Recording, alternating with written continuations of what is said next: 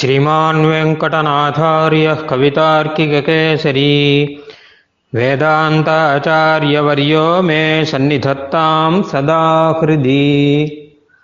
विक्रम्य येन विजितानि जगन्ति भूम्ना। विश्वस्य यं परमकारणमामनन्ति। विश्राणयन् प्रणयिनां विविधान् पुमर्थान्। गोप्ता समे भवतु கோபபுராதிராஜா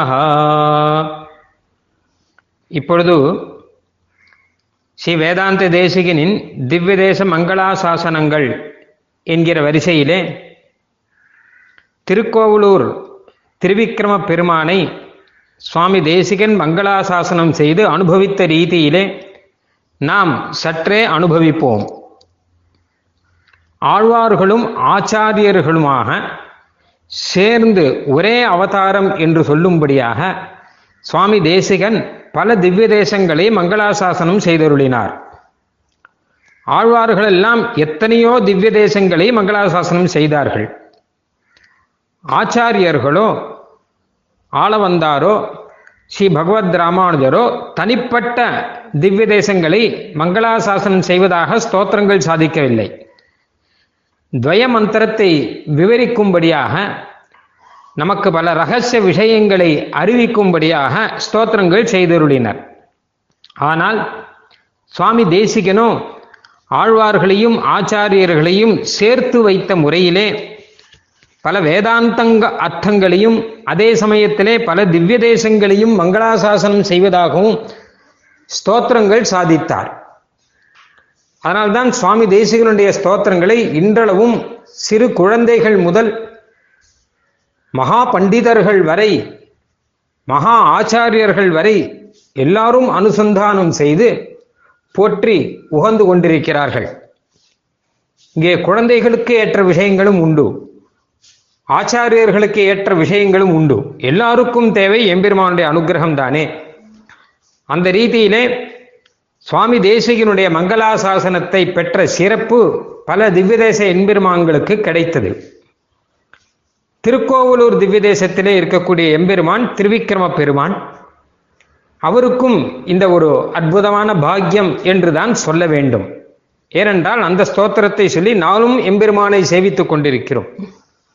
வாச்சாலயதி நீர்தானே என்னை ஸ்தோத்திரம் பண்ண வைத்தீர் என்பதாக அங்கேயே அந்த எம்பெருமானையே தேசிகன் சாதிக்கிறார். பொதுவாக அந்தந்த திவ்ய தேசத்து எம்பெருமான் தேசிகனை ஸ்தோத்திரம் செய்ய வைத்து தாம் ஸ்தோத்திரங்கள் பெற்று லோகத்தை அனுகிரகம் செய்கிறார்கள் என்பதுதானே சத்தியம். இப்பொழுது சுவாமி தேசிகன் திருவை திருவையந்திபுரத்திலே பல காலம் எழுந்தருளினபடியாலே பக்கத்திலே இருக்கக்கூடிய திருக்கோவலூர் பெருமாளுக்கும் இந்த பாக்கியம் கிடைத்திருக்கலாம். போகும்போதும் வரும்போதும் திருக்கோவலூர் வழியாகத்தானே போக வேண்டும்.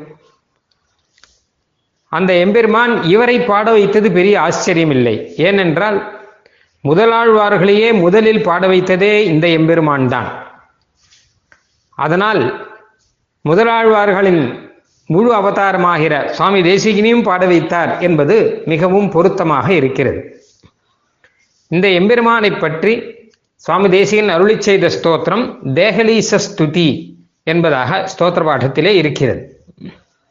அது தவிர தமிழ் பிரபந்தத்திலே பிரபந்த் அதிகார சங்கிரகத்திலே ஒரு பாசுரம் அற்புதமான பாசுரமும் பிரபந்த சாரத்திலே இரண்டு மூன்று குறிப்புமாக அது மட்டுமில்லாமல் சச்சரித்திர ரக்ஷா என்கிற ரக்ஷா கிரந்தத்திலே ஒரு ஸ்லோகமுமாக இப்படி பல இடங்களில் இந்த எம்பெருமானை சுவாமி தேசிகன் மங்களாசாசனம் செய்திருக்கிறார். முக்கியமாக தேகலீச ஸ்திரியை வைத்துக்கொண்டு நாம் இப்பொழுது அனுபவிக்கலாம். இந்த ஸ்தோத்திர பாட்டத்தினுடைய தலைப்பே ஆச்சரியமாக இருக்கிறது. தேகலீச ஸ்துதி. அந்த எம்பெருமான் தேகலீசன் என்று புகழ் பெற்றவன் திருவிக்கிரம பெருமான் உலகளந்த பெருமாள் மிருகண்டு மகரிஷி என்கிற மகரிஷியானவர் எம்பெருமானுடைய உலகளந்த வைபவத்தை சேவிக்க வேண்டும் என்று ஆச்சரியப்பட்டார். அதற்காக அந்த மகரிஷிக்காக பெருமான் வாமனாவதாரம் முதல் திருவிக்கிரமாவதாரம் வரை ஏனென்றால் உலகளந்த பெருமாள் அப்படின்னா வாமனத்திலேருந்து ஆரம்பிக்கணும். அப்பதானே வளர்ந்து உலகளந்ததை காண்பிக்க முடியும். அதனால் அப்படியாக பெருமாள் அந்த மிருகண்டு மகரிஷிக்கு சேவை சாதித்தாராம். மிருகண்டு மகரிஷி நாம் கேள்விப்பட்டிருக்கலாம் இல்லாவிட்டாலும் மிருகண்டு மகரிஷியுடைய புத்திரர் தான் மார்க்கண்டேயர் என்பவர். அவரை நாம் புராணங்களிலும் பல திவ்ய தேசங்களிலும் சேவித்திருப்போம் புராணங்களிலும் கேட்டிருப்போம். அப்படிப்பட்ட அந்த மார்க்கண்டேயருக்கே திரு தகப்பனாராக இருந்த மிருகண்டு மகரிஷி பரம பாகவதராக இருந்தவர் அவருக்கு இந்த ஒரு ஆசை. எம்பெருமானுடைய லீலையிலேயே அற்புதமான லீலை என்று சொல்லலாம். இந்த உலகளந்த லீலை என்பதை. அதனால் எம்பெருமானே உம்மை நான் அந்த வைபவத்திலே சேவிக்க வேண்டும் என்பதற்காக தபஸ் பண்ண எம்பெருமானும் மிகவும் சந்தோஷத்துடன் அப்படி வாமனாவதார வைபவத்தையும் திருவிக்ரமாவதார வைபவத்தையும் நேரே காட்டி தந்தருள அது அவர் மனதில் அப்படியே நின்றது. நீர் இப்படியாக ஒரு அர்ச்சா ரூபத்திலே இங்கே எழுந்தருளி இருக்க வேண்டும் என்பதாக பிரார்த்தித்தார். அந்த ரீதியிலே பெருமாள் இன்றும் நமக்கு அங்கே சேவை சாதிக்கிறார் என்பதாக புராண குறிப்புகள் எல்லாம் சொல்லுகின்றன. அப்படிப்பட்ட பெருமானுக்கு தேகலீசன் என்கிற ஒரு திருநாமம். அந்த திருநாமத்தை பற்றியும் நாம் பின்னாடி பார்க்கலாம். இப்பொழுது இந்த எம்பெருமான் உலகளந்த வைபவத்தை சுவாமி தேசிகன் சொல்லும்போது ஆரம்பத்திலேயே விக்ரம்யேன விஜிதானி ஜகந்தி பூம்னா என்று ஆரம்பிக்கிறார். லோகத்தை எல்லாம் ஜெயித்தவன் எம்பெருமான். உலகங்களை ஜெயிப்பதற்கு பல விதங்கள் இருக்கலாம். பொதுவாக உலகத்தையே ஜெயித்தவர் அப்படின்னா தன்னுடைய பராக்கிரமத்தினாலே உலகத்தில் இருக்கக்கூடிய ராஜாக்களை எல்லாம் ஜெயித்து மொத்த உலகத்தையும் தன் கீழே அடிமையாக்கி கொண்டவர் அப்படின்னு அர்த்தம் பார்க்கலாம். பொதுவாக லோகத்தை அப்படி பார்த்துருக்கோம். ஆனால் இங்கே எம்பெருமான் ஒரு புது விதத்தை கையாளுகிறார். உலகம் மொத்தம் எனக்கு தான் சொந்தம் என்பதை காண்பிப்பதற்காக. தேவலோகம் எனக்கு சொந்தம் என்று இந்திரன் சொன்னான். இந்திரனுடைய தேவலோகத்தை தட்டி பறித்து கொண்டார் மகாபலி சக்கரவர்த்தி.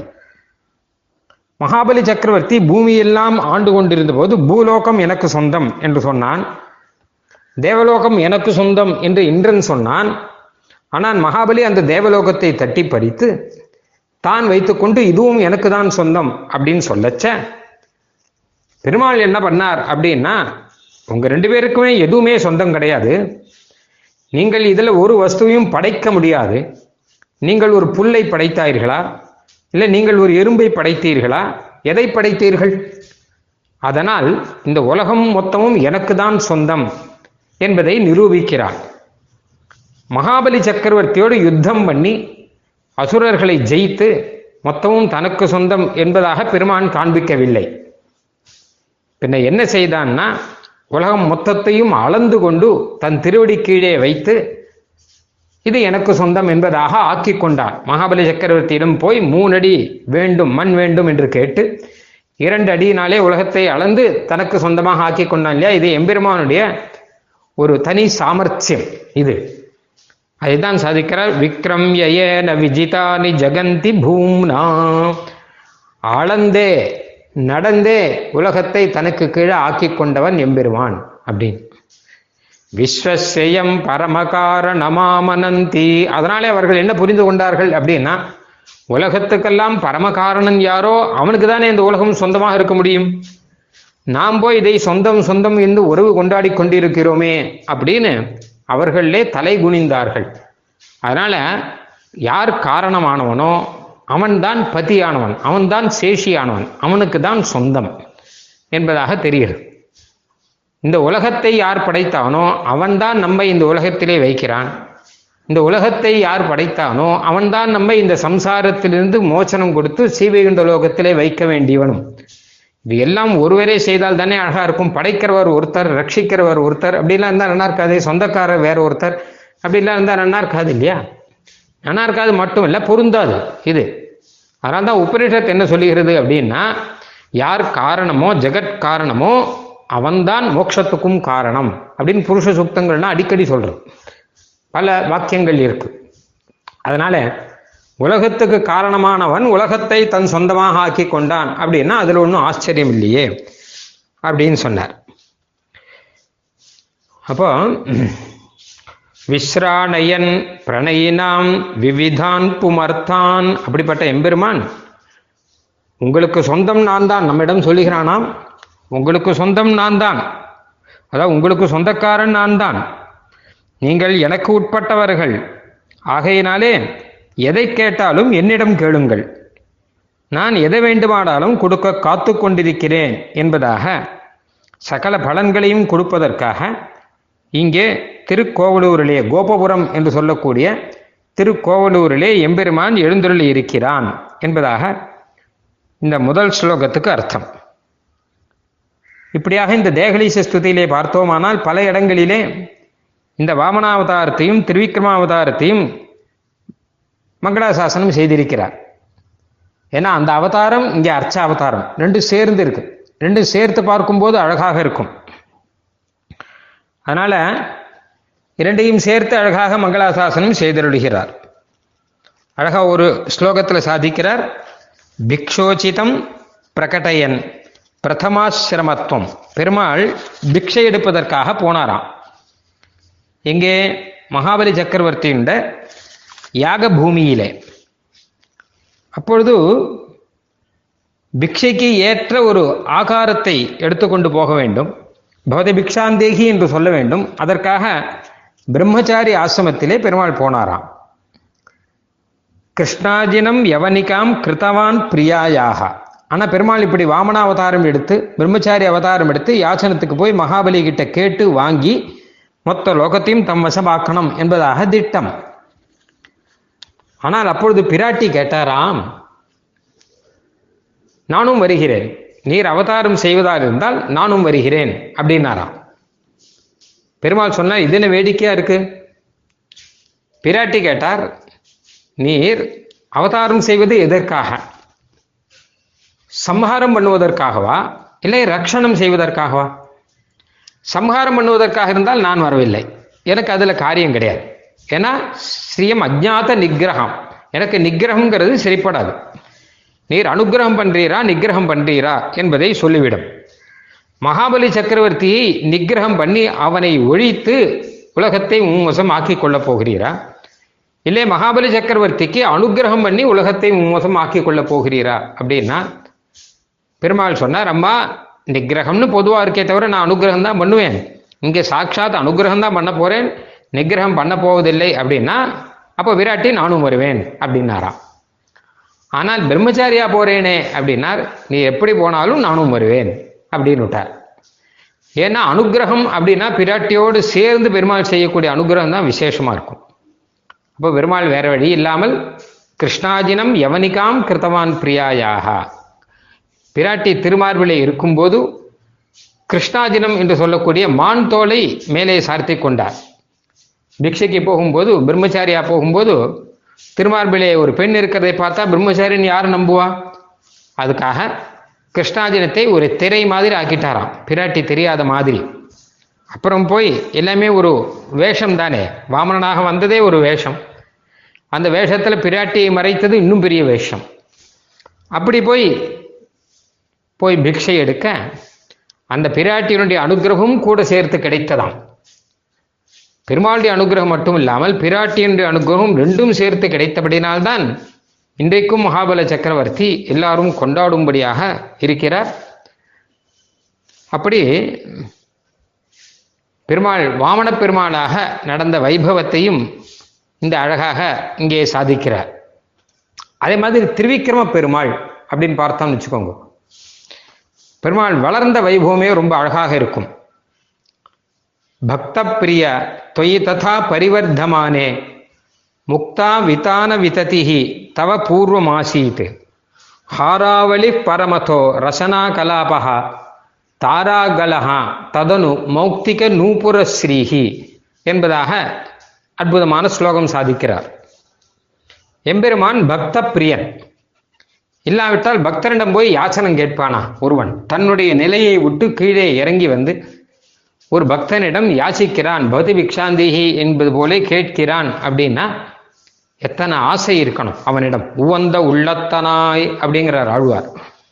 ரொம்ப சந்தோஷமான ஒரு யாச்சனம் இது. பெருமாளுக்கு ரொம்ப பிடிச்சிருக்கு. நான் என் மகாபலி கிட்ட போய் கேட்கிறேன் அப்படின்னு சந்தோஷமா போய் கேட்கிறானோ அப்போ பெருமாள் வளர்ந்த வேகத்தை சொல்லும்போது பெருமாள் அப்படி வேகமாக வளர்ந்த போது முக்தாவிதான நட்சத்திர மண்டலங்கள் மேலே ஆகாசத்தில் இருக்கக்கூடிய நட்சத்திர மண்டலங்கள்லாம் பெருமாளுக்கு முத்துப்பந்தல் போட்ட மாதிரி இருக்கான் ஏன்னா பெருமாள் அவ்வளோ அவசரமாக வளர்ந்துட்டார். மேலே அப்படியே முத்துப்பந்தல் போட்டால் எப்படி இருக்கும்? அந்த மாதிரி நட்சத்திரம் இருந்துதான் அடுத்த க்ஷணம் பார்த்தா ஹாராவலிகி ஏன்னா நட்சத்திர மந்திரத்தை தாண்டி போயிட்டாரா பெருமாள்? அவருடைய திருமார்பிலே நிறைய ஹாரங்கள் ரத்னங்கள் பதிச்ச ஹாரங்கள் இருந்தால் எப்படி இருக்குமோ அந்த மாதிரியாக நட்சத்திரங்கள்லாம் திருமார்பிலே ஹாரமாக அங்கங்கே பளபளன் பிரகாசமாக முத்து மாலையாக ஆகிவிட்டதாம். முதல்ல முத்து பந்தலாக இருந்தது அப்புறம் முத்து மாலையாக ஆகிவிட்டு அதுக்கப்புறம் பெருமாள் இன்னும் வேகமாக வளர்ந்தாரா? அதுக்கப்புறம் ரசனா கலாபகா பெருமாளுடைய இடுப்பிலே இருக்கக்கூடிய ரசனாவாக அதாவது ஒட்டியானமாக முத்து ஒட்டியானமாக ஆகிவிட்டதாம். இன்னும் பெருமாள் வளர அப்புறம் அந்த நட்சத்திரங்கள் எல்லாம் பெருமாளுடைய திருவடியிலே காலிலே இருக்கக்கூடிய சலங்கை முத்து சலங்கையாக எல்லாம் மாறிவிட்டன. அந்த அளவு வேகமாக பெருமாள் வளர வளர வளர நட்சத்திர மண்டலங்கள்லாம் தலைக்கு மேலே இருந்து கழுத்தில் இருந்து திரு இடையிலே இருந்து திரு பாதத்திலே இருக்கும் அளவிலே ஆயிற்று என்பதாக அழகாக சாதிக்கிறார். இப்படி பெருமாள் உலகம் மொத்தத்தையும் அளந்து தன் அடிக்கீழ் வசப்படுத்தி கொண்ட பெருமான் இப்பொழுது இங்கே திருக்கோவலூரிலே நமக்கு சேவை சாதிக்கும்போது சுவாமி தேசிகனே அழகாக சாதிக்கிறார். தமால சாக்கி அப்படிங்கிறார். ஒரு பெரிய விரக்ஷம் இருக்குன்னு வச்சுக்கோங்க. அந்த விரக்ஷத்தின் கீழே நிறைய பேர் படுத்துக்கலாம். வெயில் அப்படி கஷ்டம் தெரியாமல் அங்கே போய் நிறையா படுத்துப்பா அந்த காலத்துல பெரிய விரக்ஷம் இருந்தால் பத்து பேர் படுத்துப்பா இருபது பேர் படுத்துப்பா பன்னா தட்டஸ்பிரிசி இங்கே பெண்ணைன்னு பெண்ணை நதி இருக்கு. பெண்ணையாறு இருக்கு? அதனுடைய கரையில் ஒரு பெரிய விரக்ஷம் இருக்கு பன்னா தட்டஸ்பிரிசி மிருகண்டு அந்த மிருகண்டு க்ஷேத்திரம் இருக்கு இல்லையா மிருகண்டு தபோ வனேஸ்மின்னு ಛಾಯಾ ವಿಲೀನ புவனோசி தமாலசாக்கி இங்கே பன்னா பண்ணையாற்றன் கரையிலே மிருகண்டு தபோவனத்திலே இருக்கக்கூடிய ஒரு பெரிய மரம்தான் இந்த எம்பெருமான் இவனுடைய நேழிலே இருக்கக்கூடியது எதுன்னு கேட்டால் சகல லோகமும் ஏன்னா திரிவிக்ரம பெருமாள் தானே அவனுடைய பாதச்சாயையில தானே உலகம் இருக்கு. பாகுச்சாயா மவஷ்டப்தோ இஸ்யலோகோ மகாத்மனான்னு ஸ்ரீமத் ராமாயணத்தில் வரும். லோகம் மொத்தம் பெருமாள் ஸ்ரீராமனுடைய புஜச்சாயையிலே திரு தோள்கள் அதனுடைய சாயையில் இருக்கான் அந்த மாதிரி திருவிக்கிரபெருமான் அளந்த போது லோகம் மொத்தம் எம்பெருமானுடைய திருவடி சாயையிலே திருவடி நிழலிலே ஒதுங்கி இருக்கான் அதை காண்பிப்பதற்காக இந்த பெருமான் இங்கே சேவையை சாதிக்கிறான். இந்த ஒரு மரம்ங்கிறது ஒரு ஆற்றங்கரையில் தானே இருக்கும். அதனால தான் பண்ணா தட்டஸ்பிரிசி இங்கே இருந்து கொண்டு நமக்கு இப்படி சேவை சாதிக்கிறான் என்று சாதிக்கிறான் எம்பெருமான் உலகளந்த வைபவத்தை வேதங்கள் பேசுகின்றன. அதை சாதாரணமானவர்கள் பேசி முடிக்க முடியாது. ஆழ்வார் ஆச்சாரியர்கள் எல்லாருமே கைவாங்கி நிற்கிறார்கள். சுவாமி தேசிகனும் அதை நினைத்து பார்த்தார். இந்த வைபவத்தை நாம் என்னவென்று பேசுவது? சுவாமி நம்மாழ்வார் சாதிக்கிறார். அடியை மூன்றை இறந்தவாறும் அங்கே மின்னார் கடலும் மண்ணும் மின்னும் முடிய மூவடியால் முடித்து கொண்ட முக்கியமும். நொடியுமார் அவை கேட்குந்தோறும் என் நெஞ்சம் நிந்தனக்கே கரைந்துருகும். கொடிய வல்வினையேன் என்று சாதிக்கிறார். இதை பேசுறது இருக்கட்டும் உன்னுடைய இந்த வைபவத்தை கேட்கும் போதே என் மனசு உருகி போய் கேட்க முடியாத நிலையிலே நான் ஆகிவிடுகிறேன். நான் கொடிய வல்வினையேன். உன்னுடைய வைபவத்தை சொல்லத முழுவதா கேட்க கூட முடியலையே. ஏன்னா நீ போய் யாச்சனம் பண்ணாயே என்று அதை கேட்கும் போதும் அதுவும் மூன்றடி போய் யாச்சனம் பண்ணாயே என்று அதை கேட்கும் போதும் ஒன்று ஒன்றாக கேட்கும் போது என் மனசு உன்னிடம் அப்படியே உருகி போய் விடுறது என்று நம்மாழ்வார் சொல்வார். அந்த மாதிரி ரீதியிலே இந்த வைபவத்தை அதுவும் உலகளந்த வைபவம் என்று எடுத்தால் அது பெரிய ஈஸ்வரத்துவம் ஐஸ்வர்யத்தை காண்பிக்கக்கூடியது. தேகல்யதீஸ்வர தவேதிருஷம் ஈஸ்வரத்துவம் துஷ்டூஷதாம் திசதி கட்கதிகானுபந்தம் உன்னுடைய இந்த ஈஸ்வரத்துவம் இருக்கே உலகளந்த வைபவம். இதை ஸ்தோத்திரம் பண்றவர்கள் எல்லாம் கட்கதிகா குரல் தழுதெடுத்து மயங்கி நிற்கிறார்கள். சுவாமி நம்மாழ்வார் சொன்னதை மனசில் வைத்துதான் இங்கே சுவாமி தேசின் இப்படி சாதிக்கிறார். அதனால எப்போ நம்மாழ்வாரே இப்படி சொல்லிட்டாரோ எப்போ இந்த ஈஸ்வரத்துவத்தை நாம் அனுபவித்து பூர்த்தியாக பாட முடியாதோ? அப்ப நானும் பாட போறதில்லை. நானும் அதை பாடுவதற்காக வரவில்லை. என்னாலே முடியாத காரியம். பேசாம இருக்கலாம் தான் நினைச்சேன். ஆனால் என்னை நீர்தான் பாட வைத்தீர். ஏன்னு கேட்டா வாச்சாலயதி. நான் பேசாம இருக்கணும்னு நினைச்சுட்டு வரேன். இந்த எம்பெருமானை பத்தி ஒன்றும் பாடக்கூடாது. வேதங்களே கை வாங்கின விஷயம். பாட முடியாமல் ஆழ்வார் ஆச்சாரியர்கள் எல்லாமே பேசாமல் இருக்கிறார்கள் பாட முடியாமல் அப்படின்னு நினைச்சுட்டு இருந்தேன். ஆனா என்னையும் நீர் பேச வச்சுட்டீர். அத்தச்சமாம் கொச்சனக்ஷபாயாம் க்ஷாந்தேன தாந்த கவி முக்கிய விமர்தனேனா. எதனால அப்படின்னு பார்த்தா உமக்கு இதுதான் சுபாவம். அன்னைக்கு முதலாழ்வார்களை பாட வைத்தீர் இல்லவா? அதே போல என்னையும் பாட வைக்கிறீர் என்பதாக புரிந்து கொண்டேன். அதான் தேகல்யதீஸ்வர அப்படின்னு ஆரம்பிக்கிறார். பெருமாள் திருவிக்கிரம பெருமான் திருநாமம் இருந்தாலும் ரொம்ப முக்கியமான ரொம்ப அழகான திருநாமம் தேகலீசன் என்பது. தேகலி அப்படின்னா ரேழில் அதாவது வெளியும் இல்லாமல் உள்ளும் இல்லாமல் நடுவிலே இருக்கக்கூடிய கிரகத்திலே நடுவிலே இருக்கக்கூடிய இடம் ரேழி என்பதாக சொல்வார்கள். அங்கே நடந்த ஒரு முக்கியமான ஒரு சைபவம் ஒரு சம்பவம். அங்கே பெருமான் இந்த பெருமான் எழுந்துருளினாராம். அதனால தேகலீசன் என்று பெயர். தோகலி தேகலீசகா அப்படின்னா வேடிக்கையை சாதிக்கிறார். ஆழ்வார் அழகா சாதிக்கிறார். நீயும் திருமகளும் நின்றாயால் குன்றெடுத்து பாயும் பனி மறைத்த பண்பாளா? வாயில் கடைபுகா வாசில் கடைகழியா உள்புகா காமறுப்பும் கோவல் இடைகழியே பற்றி நீ என்பதாக சாதிக்கிறார். வாயில் கடைகழியா உள்புகா. வெளியிலையும் போக முடியாது உள்ளேயும் போக முடியாது. அதாவது சுருக்கமான வைபவம் எல்லாருக்கும் தெரியும். முதலாழ்வார்களிலே பொய்கையாழ்வார் பூதத்தாழ்வார் பேயாழ்வார் இவர்கள் பல ஊர்களில் இருந்து எம்பெருமானை சேவித்து கொண்டு திவ்யதேச யாத்திரையாக வந்தபொழுது இந்த ஊருக்கு வந்து சேர்ந்தார்கள். நல்ல மழை பெய்யும் போது நல்ல இரவிலே நல்ல ராத்திரியிலே அங்கே முதலிலே பொய்கையாழ்வார் வந்தார். அங்கே தங்குவதற்கு இடம் இருக்குமா என்று பார்க்கும்போது மிருகண்டு மகரிஷியுடைய ஆசிரமம் இருந்தது. அங்கே போய் அந்த ரேடியிலே தங்கினார். பிறகு கொஞ்ச நாளிலே அங்கே பூதத்தாழ்வார் வந்து சேர்ந்தார். அவரும் ஒரு ஸ்ரீவைஷ்ணவர் என்பதை பார்த்து ரொம்ப சந்தோஷத்துடன் அவரையும் உள்ளே கூட்டிக் கொண்டார். இரண்டு பேருமாக உட்கார்ந்து கொண்டிருந்தார்கள். இன்னும் சற்று நேரத்திலே பேயாழ்வாரும் அங்கே வந்து சேர இவரும் ஸ்ரீவைஷ்ணவர் என்பதை பார்த்து மிகுந்த சந்தோஷத்துடன் அந்த சின்ன இடத்திலே மூன்று பேர் தான் நிற்க முடியுமாம். அதனால மூன்று பேரும் அங்கே நின்று கொண்டிருக்கிறார்கள். அதான் வாயில் கடை கழியா உள்புகா வேற யாரும் உள்ளேவும் வர முடியாது. உள்ளே இருக்கிறவர்களும் வெளியில போக முடியாது. ஏன்னா அப்படி நெருக்கி இருக்கும்போது உள்ளே இருக்கிறவர்களும் வெளியில வர முடியாது என்பதாக இருக்கக்கூடிய ஒரு சின்ன இடம். அப்பொழுது அந்த இடத்திலே நான்காவதாக பெருமான் உள்ளுக்குள்ள வருகிறான். அதாவது ஒரு ரூபத்துடன் வரவில்லை அரூபமாக வருகிறார். உள்ளே யாரோ நெருக்குகிறார்கள் அப்படின்னு தெரியுது இவாளுக்கு. யார் நிற்கிறான்னு தெரியல. யாரோ நிற்கிறாளே யார் நிற்கிறா யார் நிற்கிறா அப்படின்னு பார்த்தா அவர்களுக்கு ஒரு விஷயம் புரிகிறது. இடமில்லாத இடத்திலே வந்து நெருக்கக்கூடியவன் எம்பெருமான் தான். ஏன்னு கேட்டால் நம்ம ஹிருதயத்துக்குள்ள வந்து நிற்கிறானா ஹிருதயம் இருக்கே இதுக்கு தஹ்ராவகாசம் அப்படின்னு சுவாமி தேசிய அழகாக சொல்றார். உபநிஷத்து சொல்ற விஷயம். ஹிருதயம்ங்கிறது ரொம்ப சின்னதாக இருக்கக்கூடிய ஒரு இடம். தாமரப்பூ மாதிரி ஹிருதயம் இருக்கும். அந்த ஹிருதயத்துக்குள்ள சின்னதா ஒரு ஆகாசம் ஒரு கேப் ஒன்று இருக்கும். அதுல தான் ஜீவன் இருக்கான். ரொம்ப சின்ன ஒரு ஆகாசம். ஆகாசம்னா இடைவெளின்னு அர்த்தம். அதுக்குள்ளுக்குள்ள ஜீவன் இருக்கான். அதுக்கு உள்ளுக்குள்ள பெருமானும் இருக்கான். பரமாத்மாவான நாராயணனும் உள்ளுக்குள்ள இருக்கான்.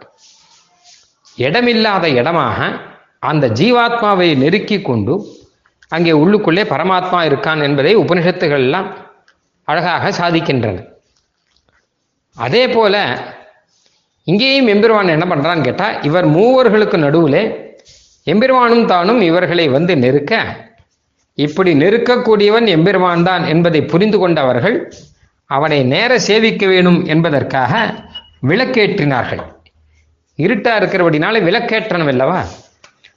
ஆனால் எம்பெருமானுக்கு என்ன விளக்கு ஏற்றுவது? நம்ம ஆற்றுல இருக்கிற பெருமாளுக்கு நம்ம ஒரு விளக்கேற்றுறோம் ஏன்னா இந்த பெருமாள் சேவை சாதிக்கணும் அப்படின்னு. கோயிலில் மூலம் ரொம்ப பெருசாக படுத்துன்னு வச்சுக்கோங்க. ஒரு விளக்கு ஏற்றினா போராது திருவனந்தபுரத்தில் மூலவர் சயன திருக்கோலத்தில் இருக்கும்போது ஒரு பத்து விளக்கு உள்ளே ஏற்றி வச்சிருப்பான். ஏன்னா ஒரு விளக்குல இவர் சேவை சாதிக்க மாட்டார்.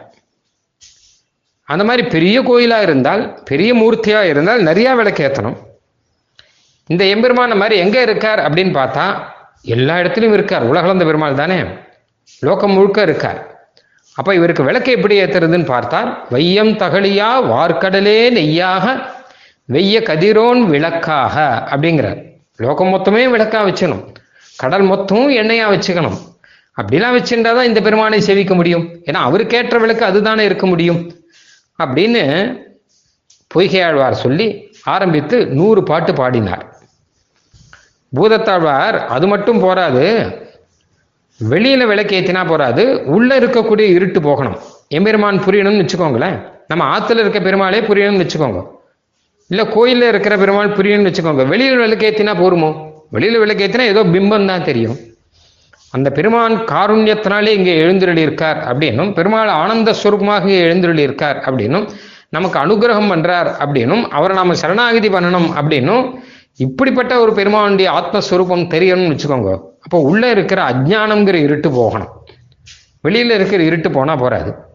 வெளியில இருக்கிற இருட்டு அப்படிங்கிறது நம்ம கண்ணை மறைக்கக்கூடிய இருட்டு. அது போனா போறாது. மனசுக்கு ஒரு இருட்டு இருக்கு இல்லையா? அந்த இருட்டு போகணும்.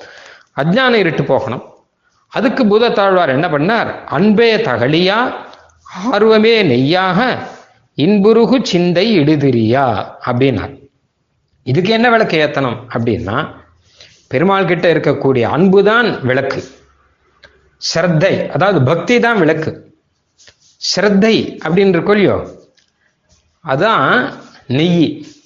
அப்படி வச்சு பக்தியோடு கூட ஸ்ரத்தையோடு கூட நாம் பார்த்தால்தான் அஜ்ஞான இருட்டு போய் எம்பெருமானை சேவிக்க முடியும் என்பதாக இப்படி ஆரம்பித்து ஒரு நூறு பாசுரங்கள் அவர் பாடினார். எம்பெருமான் நெருக்கிறபடியினாலே இவர்கள் எம்பெருமானை சேவிக்கும் ஆசையிலே இப்படி பாடெல்லாம் பாட அப்ப எம்பெருமான் சேவை தர பேயாழ்வார் அந்த பெருமானை நேராக சேவித்து திருக்கண்டேன் பொன்மேனி கண்டேன் திகழும் அருக்கன் அணிநிறமும் கண்டேன் என்பதாக ஆரம்பித்து அவர் ஒரு நூறு பாடல்கள் பாடினார். ஆக இப்படியாக வருத்தும் புறவிருள் மாற்ற என் பொய்கைப்பிரான் மறையின் குருத்தின் பொருளையும் செந்தமிழ் தன்னையும் கூட்டி என்று சொல்லும்படியாக அந்த வெளியிலே இருக்கக்கூடிய இருட்டு போகும்படியாக பொய்கையாழ்வார் எப்படி ஏத்தினார்னா மறையின் குருத்தின் பொருளையும் அதாவது வேத அர்த்தத்தையும் செந்தமிழையும் கூட்டினாராம். ஒரு பக்கம் வேத அர்த்தத்தை கையில வச்சிருந்தார். இன்னொரு பக்கம் செந்தமிழை கையில வைத்துக் கொண்டார். இது ரெண்டையும் சேர்த்து வைத்துக்கொண்டு அவர் பாட்டு பாடினார். சுவாத்தியாய யோக நயனாக சுஜய கவீந்திராக அப்படின்னு சுவாமி தேசியன் சொல்றார். ஆழ்வார்களுக்கு எல்லாமே ரெண்டு கண்கள் இருக்கான் அதனால தான் அவள் எம்பெருமானை அழகா பார்க்கறா ஒரு கண் எதுன்னு கேட்டா வேதம். இன்னொரு கண் எது அப்படின்னு கேட்டா யோகம். ஏன்னா எம்பெருமானை பத்தியான ஒரு பக்தியால பக்தி யோகம்னு வச்சுப்போம். எம்பெருமானை பத்தியாக பக்தியுடன் கூடிய ஒரே சிந்தை அது. ஒரு பக்கம் எம்பெருமானை பற்றியான அந்த சிந்தை சிந்தை அது தவிர வேற கிடையாது. இன்னொரு பக்கம் பார்த்தா பிரமாணமாக வேதம் வேதம்னு அதையே எடுத்துட்டு இருக்கான். இந்த ரெண்டு ரெண்டு கண்ணால எம்பெருமானை அவ பார்க்கறாளாம். அதனால தான் ஆழ்வார்களுக்கு ஆச்சரியமான ஒரு சேவை கிடைக்கிறது. அதனால தான் அவர்கள் இப்படி வேதத்தையும் அனுசரித்து அதாவது வேதம்ங்கிறது எம்பெருமானை பரோட்சமாக காட்டும். இந்த பக்தி யோகம் அப்படிங்கிறது இருக்கொல்லையோ அது கண்ணுக்கு நேர இருக்கிற மாதிரி எம்பெருமானை காட்டும். அப்போ ஆழ்வார்கள் என்ன பண்ணாங்க கேட்டா அந்த வேதத்தினாலே பரோட்சமாக காட்டக்கூடிய எம்பெருமானை நம்ம கண்ணுக்கு நேரே காட்டுற மாதிரி பாசுரங்கள் பாடினார்கள் இல்லையா? அதான் சுவாத்தியாய யோக நயனாகா இந்த ரெண்டு கண்ணு வச்சு நம்ம பார்த்தபடியால் தான் நமக்கு அப்படி வேதார்த்தமும் தெரியும். எம்பெருமா எம்பெருமானை நேர பார்த்து அனுபவிக்கிற மாதிரியான அனுபவமும் கிடைக்கும். வேதத்தினாலே எம்பெருமானை பார்த்தோம்னு வச்சுக்கோங்க. நேர பார்க்கிற மாதிரி அனுபவம் கிடைக்காது. பரோட்சமாக தான் கிடைக்கும். ஏன்னா எம்பெருமானை பற்றி வேதம் சொல்லும். அவ்வளோதான் ஆனால் இந்த பக்தி யோகத்தினாலே மனசை ஒன்றுபடுத்தி எம்பெருமானை ஆழ்வார்கள் பார்த்தபடியினாலே நேர சேவிக்கவும் முடிகிறது. நம்மளுடைய பரம வாக்கியம் ரெண்டையும் சேர்த்து நமக்கு கொடுத்துட்டா அந்த மாதிரி புற இருள் அக இருள் எல்லாம் போகும்படியாக எம்பெருமானை சேவிக்கும்படியாக மூணு ஆழ்வார்களும் மூன்று திருவந்தாதிகளை பாடினார்கள். இதுதான் ஆரம்பம் நாலாயிரம் திவ்ய பிரபந்தத்துக்கு. நாலாயிரம் திவ்ய பிரபந்தம் மாத்திரம் இல்லை லோகத்திலேயே கீர்த்தன சம்பிரதாயம் என்று சொல்லக்கூடிய சம்பிரதாயத்துக்கு இதுதான் ஆரம்பம். அதனால இந்த எம்பெருமான் தான் ஆரம்பித்து வைத்தவர். அழகாக சொல்லுகிறார்கள் நாலாயிரம் திவ்ய பிரபந்தத்துக்கு சாதித்தருளாய் அருளி செய்தவர் அப்படின்னு. சாதித்தருளாய் என்று சொன்ன பாராயணம் ஆரம்பிக்கிறார்கள். இந்த பெருமாள் தான் சாதித்தருளாயின்னு சொல்லி அதுக்கப்புறம் ஆழ்வார்கள் மூலமாக ஆரம்பிச்சு வச்சவர் என்பதாக சொல்லுவதுண்டு. ஆஸ்ராவயா அப்படின்னு வேதத்துல சொல்லுவா. ஒரு மந்திரத்தை யாகத்துல சொல்லும்போது முதல்ல சாதித்தருளாயின்னு சொல்லுவான் ஆஸ்ராவய என்பதாக சொல்லுவார் அதுக்கப்புறம் தான் மந்திரம் சொல்லணும். அப்படி கணக்கு உண்டு. அதே முறையில் இந்த பெருமான் என்ன பண்ணாராம்? இந்த கலியுகத்திலே கீர்த்தன சம்பிரதாயம் தான் ரொம்ப முக்கியம். களவு கேசவ கீர்த்தனம் என்று சொல்லி இருக்கிறது ஆனால் ஜனங்களுக்கு ஒரு லகு உபாயம் வேணும் இல்லையா அதனால யாகம் முதலானதோ தபஸ் முதலானதோ இந்த கலியுகத்தில் எடுபடாது ஜனங்கள் செய்ய மாட்டார்கள். அதனால கீர்த்தனம் பண்ணணும். வேத மந்திரங்கள் சொல்வதற்கு பல பேருக்கு தெரியாது பல பேருக்கு முடியாது. அதனால கலியுக தர்மமான கேசவ கீர்த்தனத்தை லோகத்திலே பரப்பணுங்கிறதுக்காக கீர்த்தனம்னா என்ன? அதுக்காக இந்த பெருமாள் செய்தார் இந்த காரியம். இப்பதான் முதல்ல கீர்த்தனம் ஆரம்பம். எம்பெருமானை இதுக்கு முன்னாடியெல்லாம் கீர்த்தனம்னா ரெண்டுல இருந்தது. ஒன்று என்னன்னு கேட்டால் வேத மந்திரங்களாலே கீர்த்தனம். ரெண்டாவது என்னன்னு கேட்டால் இதிகாச புராணங்கள்லேயே அங்கங்கே இருக்கக்கூடிய ஸ்துதிகள். இவர் பீஷ்ம உவாச்ச குந்தி உவாச்சன் குந்தி ஸ்திதி பீஷ்ம ஸ்திதி முதலானதெல்லாம் இருக்கு இல்லையா? அதுதான் இருந்தது. ஆனால் இதெல்லாம் எல்லாருமே சொல்ல முடியாது. அப்போ சாதாரணமானவனும் சொல்லணும். எல்லாரும் சொல்லணும். பிராமணர்கள் இல்லை அப்ராமணர்கள் இல்லை பக்தர்கள் எல்லாரும் சொல்லணும். சின்னவர்கள் இல்லை பெரியவர்கள் இல்லை எல்லாருமே சொல்லணும். பண்டிதர்கள் அல்ல பாமரர்கள் அல்ல மொத்த பேருமே சொல்லணும். சம்ஸ்கிருதம் தெரிந்தவர்கள் அல்ல சம்ஸ்கிருதம் தெரியாதவர்கள் அல்ல எல்லாருமே சொல்லணும். அப்படி கீர்த்தன தர்மத்தை பரப்பணும்னு எம்பெருமான் திருவுள்ளம் பத்தினான். அதுக்காக தான் அகஸ்திய சேவிதமான இந்த தேசத்திலே தமிழ் பாஷையிலே இந்த ஆழ்வார்களை கொண்டு முதல் முதல்ல தமிழ் பாசுரங்களை எம்பெருமான் வரவழைத்தான். இதுலேருந்து தான் லோகத்தில் கீர்த்தனமே ஆரம்பம். இது இதுக்கு முன்னாடி கிடையாது. சம்ஸ்கிருதத்தில் கூட ஸ்தோத்திரங்கள்லாம் முன்னாடி கிடையாது. இத்திகாச புராணத்தில் இருந்ததோடு சரி. அதுக்கப்புறம்தான் ஆழ்வார்கள் பாடல் பாடின அப்புறம்தான் சம்ஸ்கிருதத்திலே ஸ்தோத்திரங்கள்லாம் பண்ண ஆரம்பிச்சான். வேற எந்த மொழியிலையும் கிடையாது. முதல்ல இதில் தான் வந்தது. பெருமான் பண்ண பெரிய புரட்சி அது. இந்த புரட்சி இந்த த இந்த கலியுக தர்மத்தை காப்பாற்றுவதற்காக பக்த ஹிதத்துக்காக எம்பெருமான் பண்ண புரட்சி இது. அதனால இப்படி திவ்ய பிரபந்தத்தை தோற்றி வைத்த பெருமான் ஆழ்வார்களை பேச வைத்த பெருமான் இல்லையா? அதான் தேகல்யதீஸ்வர. அன்னைக்கு தேகலி என்றக்கூடிய அந்த ரேடியிலே ரேடியில ரேடியே சின்னதாக தான் இருக்கும் பொதுவாக அங்க பெருமாள் இருந்தபடினால தேகலீசன்னே பெயர். இடைகழி பெருமான் என்பதாக தமிழிலே சொல்லுகிறார்கள். பெருமானுக்கு அழகா ஒரு பேர் பாருங்க. மூணு லோகத்தையும் அளந்த பெருமான் இருக்கான் இல்லையா? அவனுக்கு கடைசியில் என்ன பெயர் அப்படின்னு கேட்டால் இடைகழி பெருமான். ரேடியில் இருக்கிற பெருமான். ரொம்ப சின்ன இடத்துல. அங்கே பெருமான் தஹ்ராவகாச நிபிடம் தது சுர்பவந்தம் அப்படின்னு சுவாமி தேசன் இந்த வைபவத்தை பல ஸ்லோகங்களிலே சாதிக்கிறார். சுவாத்தியாய யோக நயனாக சுச்சய கவீந்திராக என்பதாக. அந்த ஆச்சரியமான முதலாழ்வார்கள் உண்மை சேவித்தார்களே அன்னைக்கு அவர்களை பேச வைத்தாயே அதை நினைத்தேன். உம்முடைய திருவிக்ரம அவதார வைபவத்தை நினைத்தால் பேசுவதற்கு தகுதி கிடையாது.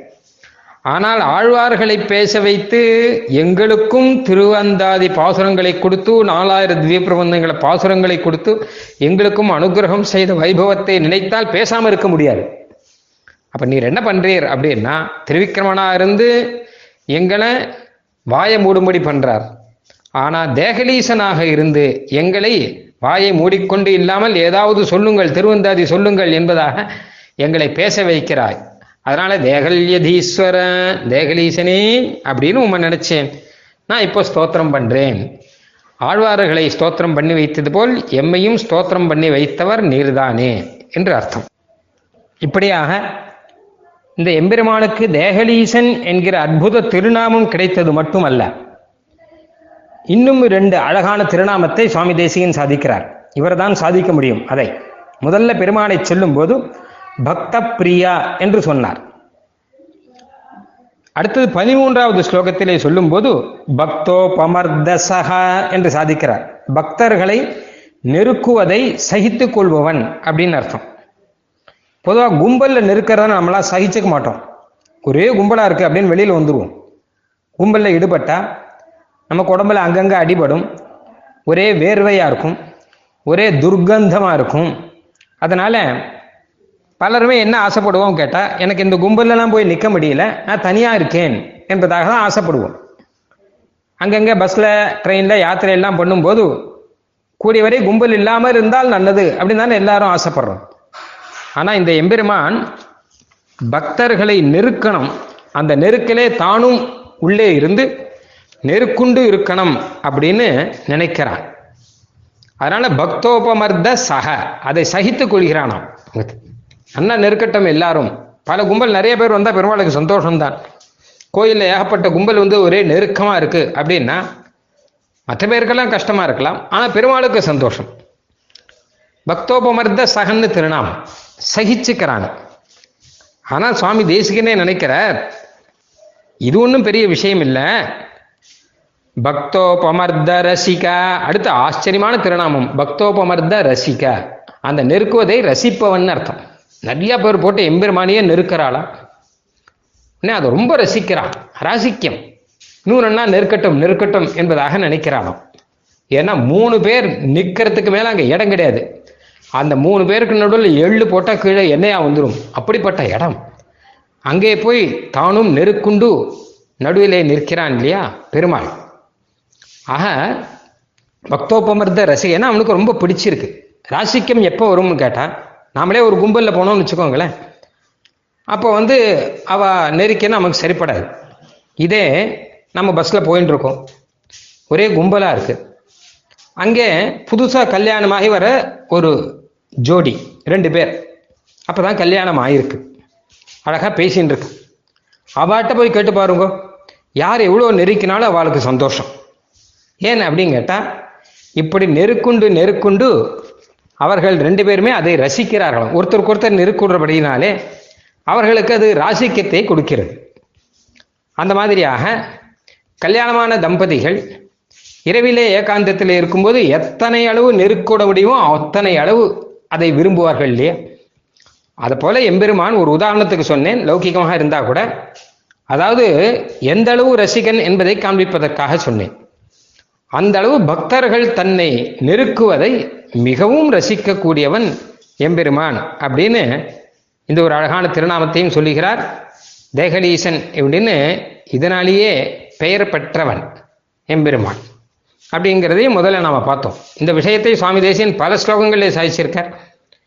காசாரபூர்வ கவிமுக்கிய விமர்த ஜன்மா பன்னாதடேக்ஷு சுபகஸ்ய ரசோ பகுஸ்தே त्वत्पाद पद्ममधुनि त्वदनन्यभोग्ये நூனம் சமாசிரயதி நூதன சர்க்கராத்வம் எம்பெருமானே பெண்ணை ஆற்றங்கரையிலே இருக்கக்கூடிய ஒரு கரும்பா எம்பெருமான் பெண்ணை ஆற்றங்கரையில் நிறைய கரும்பு இருக்கு ஏகப்பட்ட கரும்பு இருக்கு அந்த கரும்பெல்லாம் இருக்கட்டும் எம்பெருமானே ஒரு அழகான கரும்பு ஏன்னா பரமபோக்கியமாக பரம மதுரமாக இருக்கக்கூடிய ஒரு கரும்பு மற்ற கரும்பெல்லாம் மாதிரி இல்லை இது ஆச்சரியமான ஒரு கரும்பு பெண்ணையாற்றங்கரையில் இருக்கு அந்த கரும்பை கொண்டு போய் மூணு பேருக்கு நடுவில் கொடுத்தா என்ன ஆகும்? அப்படின்னா அப்படியே சாரா வந்துடும் ரசமா கொட்டும் இல்லையா? ஆக எம்பெருமான் என்ன பண்ணானா தானே கரும்பாக நின்று ஒரு மிஷினுக்கு நடுவில் கரும்பை கொடுக்கிற மாதிரியாக இந்த மூன்று பேருக்கு நடுவில் தன்னை கொடுத்து கொள்ள அங்கிருந்து கரும்பு ரசம் கொட்டி அந்த ரசமெல்லாம் சேர்த்து சர்க்கரையாக ஆகி அந்த சர்க்கரையாகத்தான் பெருமாள் இங்கே இருக்கார். இப்போ அது மட்டும் அல்ல அந்த ரசம் கொட்டித்து இல்லையா? அதுதான் முதல் திருவந்தாதி ரெண்டாம் திருவந்தாதி மூன்றாம் திருவந்தாதி. எம்பெருமான் தான் கரும்பு. அங்கே ரசம் கொட்டித்து இல்லையா? அதான் ஆழ்வார்கள் பாடின மூன்று பிரபந்தங்களும் அந்த கரும்பு சாறு போல இருக்கான். அந்த சாரெல்லாம் கொட்டி சேர்த்து வச்சிருக்கிற இடம் அங்கே அர்ச்சாவதாரத்தில் பெருமாள் சர்க்கரை கட்டியாக சர்க்கராயுதம் சொல்கிறார் இல்லையா? அந்த மாதிரியாக பெருமாள் இருக்கானாம். இல்லை நம்ம வாயிலே போட்டு மெல்லக்கூடிய சர்க்கரை கட்டியாக இருக்கு என்பதாக அர்த்தம் சொல்லலாம். அப்படி பரமபோக்கியமாக மூன்று திருவந்தாதிகளை அருளி செய்து வைத்த பெருமான். உலகத்திலேயே நமக்கு பெரும் உபகாரத்தை செய்த பெருமான் என்றால் இவரைத்தான் நாம் சொல்ல வேண்டும். அதே சமயம் இந்த ஆழ்வார்கள் மூன்று பேர் எப்படிப்பட்டவர்கள்? கவீந்திராகா கவிகள்னா இவர்கள் தானே என்ன ஆச்சரியமான பாடல்களே எம்பெருமானை பாடினவர்கள். ஆழ்வார்களை இந்த முதலாழ்வார்களை பற்றி சொல்லும்போது சுவாமி நம்மாழ்வார் சொல்றார் இன்கவி பாடும் பரம கவிகள் அப்படின்னு சாதிக்கிறார். இந்த முதலாழ்வார்களை பற்றி சொல்லும்போது திருமங்கி ஆழ்வார் சாதிக்கிறார் செந்தமிழ் பாடுவார் என்பதாக சாதிக்கிறார். அதே மாதிரி இந்த முதலாழ்வார்களை பற்றி சொல்லும்போது சுவாமி தேசிகன் சாதிக்கிறார் பாட்டுக்குரிய பழையவர் மூவர் என்பதாக சொல்கிறார். இவர்கள் தான் பாட்டுக்குரியவர்களாம் அப்படின்னா பாடல் பாடுவதற்கென்றே அவதாரம் எடுத்தவர்கள் அப்படின்னு ஒருத்தம் பாட்டுக்கே உரியவர்கள். இந்த லோகத்துல கீர்த்தனம்ங்கிறது முதல்ல ஆரம்பிச்சு வச்சபடினால பாட்டுக்கே உரியவர்கள் இந்த மூவர்கள். இன்னொரு அர்த்தம் நம்முடைய பாட்டுக்கு உரியவர்கள். நாம் கூட அவர்களை தான் ஸ்தோத்திரம் பண்ணணும். இந்த மூன்று ஆழ்வார்களை தான் நம்ம எப்பவுமே ஸ்தோத்திரம் பண்ணி கொண்டே இருக்க வேண்டுமா அப்படி பாட்டுக்குரிய பழையவர் மூவரை பண்டொருகால் மாட்டுக்கு அருள் தரும் ஆயன் மலிந்து வருத்துதலால் நாட்டுக்கு இருள் சக நான்மறையந்தி நடை விளங்க வீட்டுக்கு இடை கழிக்கே வெளிக்காட்டும் அம்மெய் விளக்கே என்பதாக அற்புதமான ஒரு பாசுரம் தமிழிலே சுவாமி தேசியன் இதை சொல்றார். இந்த ஆழ்வார்கள் பாட்டுக்குரிய பழையவர் மூவர் எம்பெருமான் மாட்டுக்கு அருள் தரும் ஆயன். அதாவது கோப கோபன் இல்லையா? கோ பசுமாடு அதை ரட்சிக்கக்கூடியவன். ஆயன் என்கிற திருநாமத்திலே திரு ஆயனாராக சேவை சாதிக்கக்கூடிய எம்பெருமான் அங்கே உற்சவ பெருமான் எழுந்தொழி இருக்கிறார். ஆகையினாலே கிருஷ்ணா கிருஷ்ணபுரம் கிருஷ்ணக்ஷேத்திரம் என்பதாகத்தான் அந்த ஊருக்கு பெயர். கோபபுரம் என்பதாகத்தான் பெயர். அதனாலே மாட்டுக்கருள் தரும் ஆயன் மலிந்து வருத்துதலால் அவன் உள்ளுக்குள்ள போய் நெருக்குண்டி எவர்களையும் கஷ்டப்படுத்துறானாம். அப்ப என்ன ஆச்சுன்னா நாட்டுக்கு இருள் சேக. நாட்டிலே அஜ்ஞான இருட்டு போய் நான்மறை அந்தி நடை விளங்க வேத மார்க்கம்னு சொல்லக்கூடிய மார்க்கம் இருக்கு இல்லையா? அது பிரகாசிக்கிறதா? இருட்டல் மார்க்கம் தெரியாது. எல்லாரும் கஷ்டப்படுறா. இந்த மார்க்கமா அந்த மார்க்கமா இப்படி போகணுமா அப்படி போனோமா கஷ்டப்பட்டு இருக்கும்போது வேத மார்க்கம் இதுதான் அப்படின்னு காண்பிக்கக்கூடிய ஒரு விளக்கு அதுதான் இவர்கள் ஏற்றின விளக்கு. வீட்டுக்கு இடைகழிக்கே வெளிக்காட்டும் அம்மை விளக்கே. வீட்டுல இடைக்கடியில விளக்கு ஏத்தினா வச்சுக்கோங்க. அப்ப ஆம் முழுக்க பிரகாசமா இருக்கும். உள்ள விளக்கு ஏத்தினா உள்ள மட்டும் இருக்கும். வெளியில விளக்கு ஏத்தினா வெளியில மட்டும் தெரியும். நடுவில் விளக்கு ஏத்தினா மொத்தமும் தெரியும் இல்லையா? அந்த மாதிரியாக இது சகல வேத மார்க்கத்தையும் பிரகாசம் படுத்தக்கூடியதாக ஒரு விளக்காக இருக்கு. தீபேன கேனச்சித் அசீத ரிச்சா நிசீதேன். அப்படிலாம் சாதிக்கிறார். இது தீபம் என்றதாக தான் சொல்வார்கள் ஏன்னா அஜ்ஞான இருட்டை போக்கி நமக்கு எம்பெருமானை பிரகாசனம் பண்ணக்கூடிய ஒரு தீபம் இது அப்படின்னு. அது மாத்திரம் இல்லை ஒரு ஆச்சரியமான ஓர் இரவு என்று சொல்லக்கூடிய அற்புதமான ராத்திரியிலே ஏற்றின தீபம். அன்னைக்கு ராத்திரி தானே இந்த வைபவம் நடந்தது. ஓர் இரவுன்னா ரெண்டு தான். ஒன்று அன்னைக்கு கிருஷ்ணன் அவதாரம் பண்ண இரவு இருக்கு இல்லையா? அதுதான் ஒருத்தி மகனாய் பிறந்து ஓரிரவில் ஒருத்தி மகனாய் ஒளிந்து வளரன்னு சொல்லக்கூடிய அந்த இரவு. அதை கொண்டாடுகிறோம் இல்லவா? அதை போல அடுத்தது நாம் கொண்டாட வேண்டிய ஓரிரவு அப்படின்னா இதுதான். ஏன்னா ஆழ்வார்களை நெருக்கி எம்பெருமான் திவ்ய பிரபந்தத்தை நமக்கு அருளி செய்ய வைத்த வைபவம் நடந்த இரவு அது. அதனால அதையும் குறிப்பிட்டு இங்கே பாசுரங்களிலே சாதிக்கிறார். அதனால்தான் பிரபந்த சாரத்திலே மூணு ஆழ்வார்களை பற்றி மூன்று பாட்டு ஆழ்வான் சாதி பெருமா தேசியம் சாதிக்கிறார் அல்லவா? அதுவும் அழகாக சாதிக்கிறார். ம். ஐப்பசி மாத திருவோணத்து நாளில் பொருள் மிகுத்த மறை விழுங்க புவியோரிய பொய்கதனில் வந்துதித்த புனிதா முன்னாள் இருளுதனில் தன் கோவல் இடைகடிச் சென்று அப்படிங்கிற. இந்த வைபவத்தையெல்லாம் அழகாக சொல்கிறார் அங்கேயும். நம்ம அங்கேயும் அனுபவிக்கிறோம் என்ன சொல்றாருன்னா இடர்கடியும் தன்கோவல் இடைகழி சென்றுங்க. அதாவது நம்முடைய துக்கத்தை போக்கக்கூடிய குளிர்ந்த திருக்கோவலாம் திருக்கோவல் நகர் திருக்கோவலூர். அதிலே இடைகழியிலே இவர்கள் நடுவலிவர் ஒருவருமென்று அறியாவண்ணம் நல்லிருளில் மால் நெருக்க அப்படிங்கிற. யாருன்னே தெரியாமல் எம்பெருமான் நெருக்க திருவிழக்கேற்றிய ஆழ்வார்கள். என்பதாக அங்கே மூணு பாசுரங்களிலே சாதிக்கிறார். அங்கேயும் திருக்கோவலூர் மங்களா சாசனம் உண்டு என்பதாக நாம் எடுத்துக்கொள்ளலாம் இப்படியாக ஆழ்வார்களை கொண்டு இந்த உலகத்திலேயே திவ்ய பிரபந்தத்துக்கு வித்திட்ட பெருமான் என்கிற ஒரு பெருமை இவருக்கு மட்டும்தான் உண்டு. அதனால் தேகலீசன் என்கிற திருநாமத்திலே அவர் புகழ் பெற்று இருக்கிறான். இடைகழி பெருமான் இடைகழி எம் மாயவன் என்கிற பெருமான். இந்த பெருமானுடைய வேறொரு தனி பெருமை என்று பார்த்தால் பெருமாள் சங்க சக்கரங்களை மாற்றி வைத்துக் கொண்டிருக்கிறார். அதாவது வலது கையிலே சக்கரத்தாழ்வானும் இடது கையிலே சங்கத்தாழ்வானும் சேவை சாதிப்பார்கள். ஆனால் இங்கே மாறி இருக்கு. சக்கரஸ்ய தைத்திய ஜனுதாதிஷு வாமபாவம் சங்கஸ்ய சாஸ்ரித ஜனேஸ்வபி தட்சிணத்துவம் அப்படின்னு சாதிக்கிறார் சுவாமி. ஏன் இப்படி பெருமாள் மாற்றி வச்சுருக்கார் அப்படின்னா புராணத்திலே பார்க்கும்போது அந்த மிருகண்டு என்கிற மகரிஷியானவர் அப்படி கேட்டாராம். நீர் எமக்கு இப்படி சேவை சாதிக்கணும். திருவிக்ரம அவதாரத்தோட சேவை சாதிக்கணும். திருவிக்ரம அவதாரத்தில் சங்க சக்கரங்கள் உண்டு. ஆழியழ சங்கும் வில்லுமழ என்பதாக எல்லாம் உண்டு.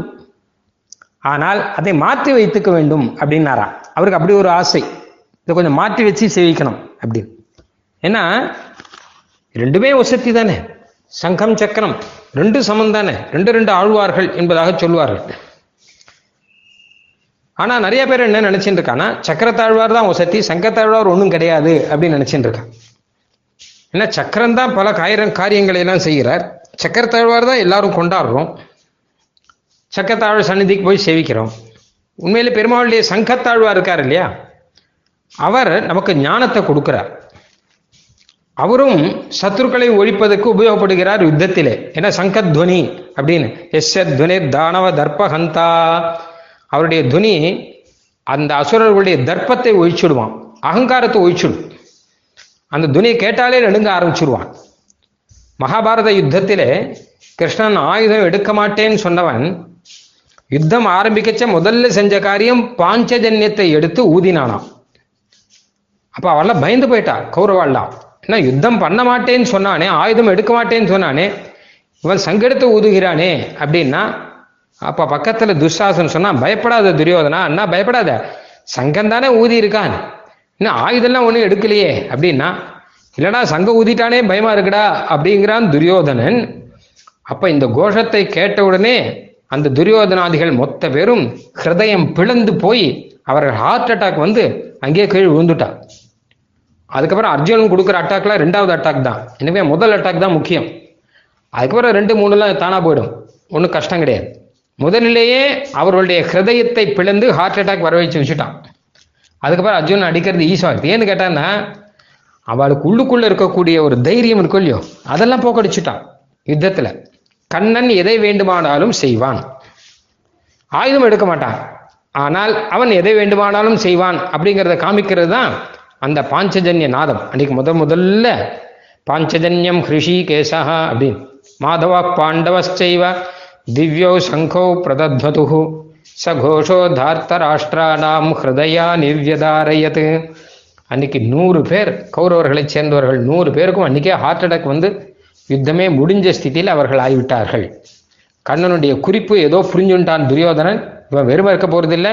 கண்ணன் ஏதோ பண்ணிட்டே இருக்க போறான். நாம செத்தோம் அப்படின்னு முடிவு பண்ணிட்டானான் அதனால சக்கரத்தாழ்வாருக்கு குறைஞ்சதில்லை சங்கத்தாழ்வான். ஞானத்தையும் நமக்கு கொடுக்கக்கூடியவர். ஆனால் நிறைய பேர் என்ன நினைச்சுட்டு இருக்காங்கன்னா சக்கரத்தாழ்வார் தான் நமக்கு உத்தேசம் சங்கத்தாழ்வார் இல்லை பெருமாள் வலது கையில சக்கரத்தாழ்வார் தான் வச்சுட்டு இருக்கார் சங்கத்தாழ்வாரை இடது கையில தான் வச்சுட்டு இருக்கார் அப்படி இப்படின்னா ஏதாவது சொல்லுவா. அதெல்லாம் ஒன்றும் கிடையாது. நீர் மாற்றி வச்சுன்னு சேவை சாதிக்கணும். ஜனங்களுக்கெல்லாம் புரிய வைக்கணும். எல்லாம் ஒன்று தான் என்பதை புரிய வைக்கணும். அப்படின்னார். அப்போ சங்கத்தாழ்வார் பெருமாளுக்கு ரொம்ப வேண்டியவர் எனக்கும் ரொம்ப வேண்டியவர்னு ஆண்டாள் சொல்றார். சுவாமி தேசிகரும் சொல்றாரு இல்லையா? அதனால இந்த விஷயத்தை புரிய வைக்கணும்னு அவர் நினைச்சவரோ என்னவோ தெரியல. அப்படி சேவிக்கணும்னு ஆசைப்பட்டார். நீர் மாத்தி சேவை சாதிக்கணும் அப்படின்னாரா? தட்சிணேனத்து புஜே சங்கம் வாமே சக்கரம் கதாஸ்துவை ஆனால் பெருமாள் என்ன பண்ணார்னா இவர் எதுக்காக கேட்டார் என்ன கேட்டாருங்கிறதெல்லாம் இருக்கட்டும். முதல்ல இவர் கேட்டதை செஞ்சிடணும். ஏன்னா பக்தர்கள் சொல்றதை செய்யறதுல சொன்ன வண்ணம் செய்த பெருமாளா இருக்கிறது ரொம்ப பிடிச்சிருக்கு. அவருக்காக தானே இப்போ இந்த சேவையை கொடுக்கறது? திரிவிக்ரம அவதார சேவையை கொடுக்கறதே இந்த மிருகண்டு மகர்ஷிக்கு தானே. அவள் கொஞ்சம் சங்கு சக்கரங்களை மாற்றி வச்சு சேவை சாதிக்கணும்னா அப்படியே அப்படின்னு ரொம்ப சந்தோஷத்தோடு கூட மாற்றி வைத்து பெருமாள் சேவை சாதித்தாராம் அங்கே. அதனால சுவாமி தேசியன் அழகா சொல்றார் தட்சிணம் வாமம் அப்படின்னு பெயர். தட்சிணம்னா வலது வாமம்னா இடது. தட்சிணத்துல சுதர்சனாழ்வார் வாமத்துல சங்கத்தாழ்வார் இப்படிதான் பொதுவா இருக்கார்.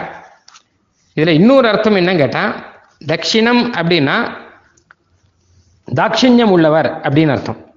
வாமம்னா எதிரியானவர் அப்படின்னு அர்த்தம். ரெண்டாவது அர்த்தம் கிடைக்கிறது. இந்த தாட்சிணியம் உள்ளவர் சங்க இந்த திருவாழியாழ்வான் சக்கரத்தாழ்வார் ஆனால் அவர் வாமத்தில் தானே இருக்கார்.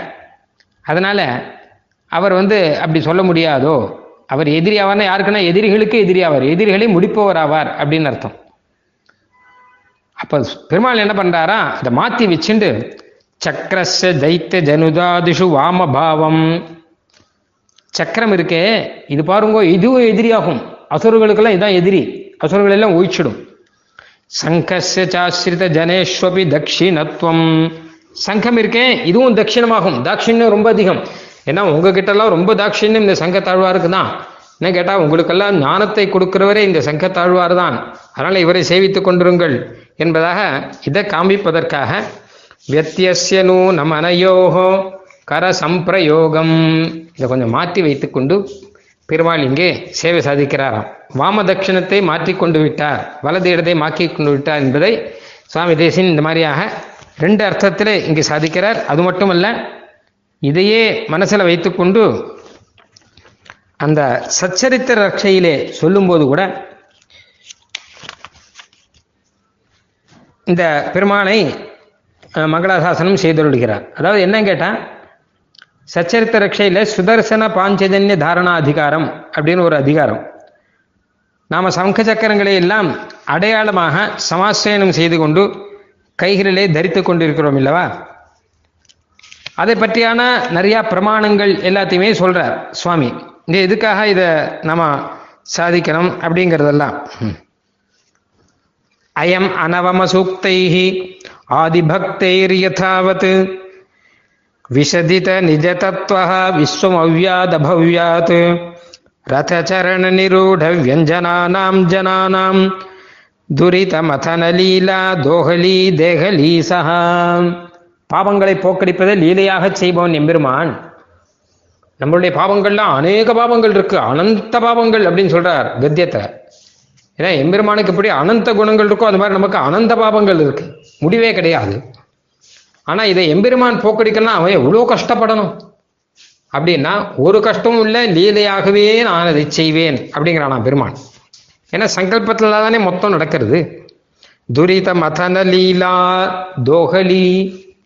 அதனால ஒரு லீலையாகவே நம்ம பாவங்களையாம் எம்பெருமான் போக்கடிப்பணும் அப்படிங்கிறதை காண்பிப்பதற்காக என்ன பண்றானாம்? சங்க சக்கரத்தை மாற்றி வச்சுட்டு இந்த பக்கம் அந்த பக்கம் ஏன்னா எனக்கு எல்லாம் ஒரு வேடிக்கை தான்ப்பா சில பேருக்கு வலது கையில் வலது கையால் பிரயோகம் பண்ணால் வலது கையால் மட்டும்தான் வரும். லெஃப்ட் ஹேண்ட் வராது. சில பேருக்கு லெஃப்ட் வச்சாலும் லெஃப்ட் மாத்திரம் தான் வரும். ரைட்டு வராது. இவர் எப்படி பக்கம் வச்சாலும் இடதானாலும் சரி வலதானாலும் சரி எதுவானாலும் சரி எனக்கு அதெல்லாம் ஒன்றும் கிடையாது. ஏன்னா எல்லாம் ஒரு லீலை தான். சங்க சக்கர பிரயோகங்கிறது ஒரு லீலை. சங்க பிரயோகங்கிறது ஒரு லீலை. எல்லாம் ஒரு லீலை தான். ஒரு லீலையாகவே உங்கள் பாபத்தை நான் தொலைத்திடுவேன். மொத்த பாபத்தையும் தொலைச்சிடுவேன் அப்படின்னா எனக்கு புரியல. என்ன நீலை பண்ணி எப்படி நீங்கள் எங்கள் பாபத்தை போக்கடிப்பார்? இதுக்கு என்ன வழி அப்படின்னு கேட்டால் ஒன்றுமில்லை நான் சங்க சக்கரம் தரிச்சேன் இருக்கேன் இல்லையா? அந்த அடையாளத்தை நீங்களும் தரிச்சுக்கோங்க. அதே மாதிரி சங்க சக்கரத்தை தரிச்சுக்கோங்க. தரிச்சிருந்தால் நான் நீலையாக மொத்தத்தையும் போக்கடிச்சிடுவேன். வேற ஒன்றும் வேண்டாம் எனக்கு. அதாவது எல்லா பாபத்தையும் போக்கடிப்பதற்கு நான் பரம பிரயாசம் படணும் இல்லை உங்களை பிரயாசப்படுத்தணும். நீங்க கஷ்டப்பட்டு இந்த பிராயச்சித்தங்கள்லாம் பண்ணுங்கோ இது பண்ணுங்கோ அது பண்ணுங்கோன்னு சொல்லணும். ஒன்றும் வேண்டாம். ரெண்டு பேருக்கு நீலை தான் போ. நீங்க அந்த சங்க சக்கர அடையாளங்களை ஆச்சாரியரிடம் சமாசயனம் பண்ணிக் கொள்ளுங்கள். அப்படி ரத சரண நிரூட வியஞ்சனானாம் ஜனானாம் இந்த அடையாளம் இருந்தாலே போரும். உங்கள் பாப்பங்களை நான் போக்கடித்து விடுவேன் அப்படிங்கிறத லீலையா காண்பிக்கிற மாதிரி பெருமாள் இப்படி மாத்தி வச்சுட்டு இருக்காராம் ஏன்னா நமக்கு சேவை சாதிக்கிறேன்னா அப்படிதான். நமக்கு வலது எழுது மாற்றி சேவைக்க கூடாது இல்லையோ? அதனால இந்த மாதிரி மாத்தி வச்சுருக்காரு. அப்பதான் நம்ம நாம நிறைய நம்ம சரியா இருக்கும் நமக்கு. அதாவது எப்படின்னு கேட்டா எம்பெருமானுக்கு முன்னாடி நம்ம போய் நிற்கிறோம்னு வச்சுக்கோங்க. எம்பெருமான் வந்து நமக்கு இந்த அடையாளம் பண்ணி வைக்கிறார். சங்க சக்கர அடையாளம் பண்ணி வைக்கிறார் அப்படின்னு கற்பனை பண்ணிக்கோங்க. அப்போ நமக்கு வலது தோளில் சக்கரமும் இடது தோளில் சங்கமும் தான் இருக்கணும். நாம மாற்றி போட்டுக்க கூடாது அந்த பெருமான் மாற்றின்னு இருக்காருங்கிறதுக்காக நாம மாற்றிக்க கூடாது ஏன்னா அது சாஸ்திரம் இருக்கு. சங்க சக்கர அடையாளம் தரிக்கிறத பற்றி எத்தனை சாஸ்திரம் இருக்குங்கிறத சுவாமி தேசிகன் வேதத்திலிருந்து ஆரம்பிச்சு நிறைய சாதிக்கிறார் அங்க. சுதர்சன பாஞ்சஜன்ய தாரணாதிகாரம் ஊர்துமுன்ற தாரணாதிகாரம் திருமண் காப்பு இடுவதை பற்றி எத்தனை பிரமாணம்? இருநூத்தம்பது பிரமாணம் சாதிச்சிருக்கார். எப்படி இப்படி எல்லாம் எடுத்துக்கணும்? எந்த நீளம் இருக்கணும்? எந்த அகலம் இருக்கணும்? எங்க ஆரம்பிக்கணும்? எங்க முடிக்கணும்? எல்லாத்தையும் சாதிச்சிருக்கார். ஒரு குறவும் கிடையாது. அந்த மாதிரி சங்க சக்கர தாரணத்தை பற்றியும் மொத்தத்தையும் சாதிச்சிருக்கார். அந்த சங்க சக்கர தாரண அதிகாரத்தில் அப்போது இந்த பெருமானை சொல்றார் என்னங்க? நம்ம முன்னாடி போய் பெருமாள் நமக்கு பண்ணுறான்னு வச்சுப்போம். அப்போ நம்ம வலது கையில் நமக்கு வந்து சக்கரம் வரணும் இடது கையில் சங்கம் வரணும். அப்படின்னா அந்த எதிர்க்க இருக்கிறவர் என்ன பண்ணணும்னு கேட்டோம்னா அவர் கையில் மாற்றி வச்சுக்கணும் அப்பதானே நமக்கு சரியாக வரும். இல்லையா? நேரம் இருக்கிறவளுக்கு அப்பதானே சரியாக வரும். அதனாலே அப்படி நமக்கு சமாசேனம் பண்ணக்கூடிய ஒரு நிலையிலே பெருமாள் இருக்கான்னு வைத்துக் கொள்ளலாம் என்பதாக உத்தமூர் சுவாமி அற்புதமாக ஒரு விஷயம் சாதிச்சிருக்கார்.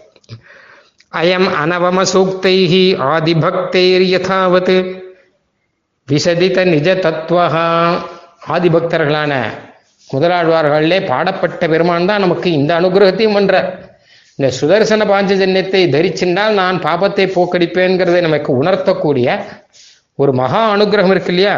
அதுவும் அந்த பெருமாள் தான் நமக்கு பண்றார் என்பதாக சாதி இப்படி பலவிதமான ஸ்துதிகள் பலவிதமான அனுபவங்கள் எல்லாத்துக்கும் மேல கடைசியில எம்பி சுவாமி தேசியன் சோத்திரங்களிலே பார்க்கலாம். கடைசியில முடிக்கும் போது ஒரு சரணாகதி செய்வதாக தன்னுடைய ஆகிஞ்சன்யத்தை சொல்லி முடிப்பார்.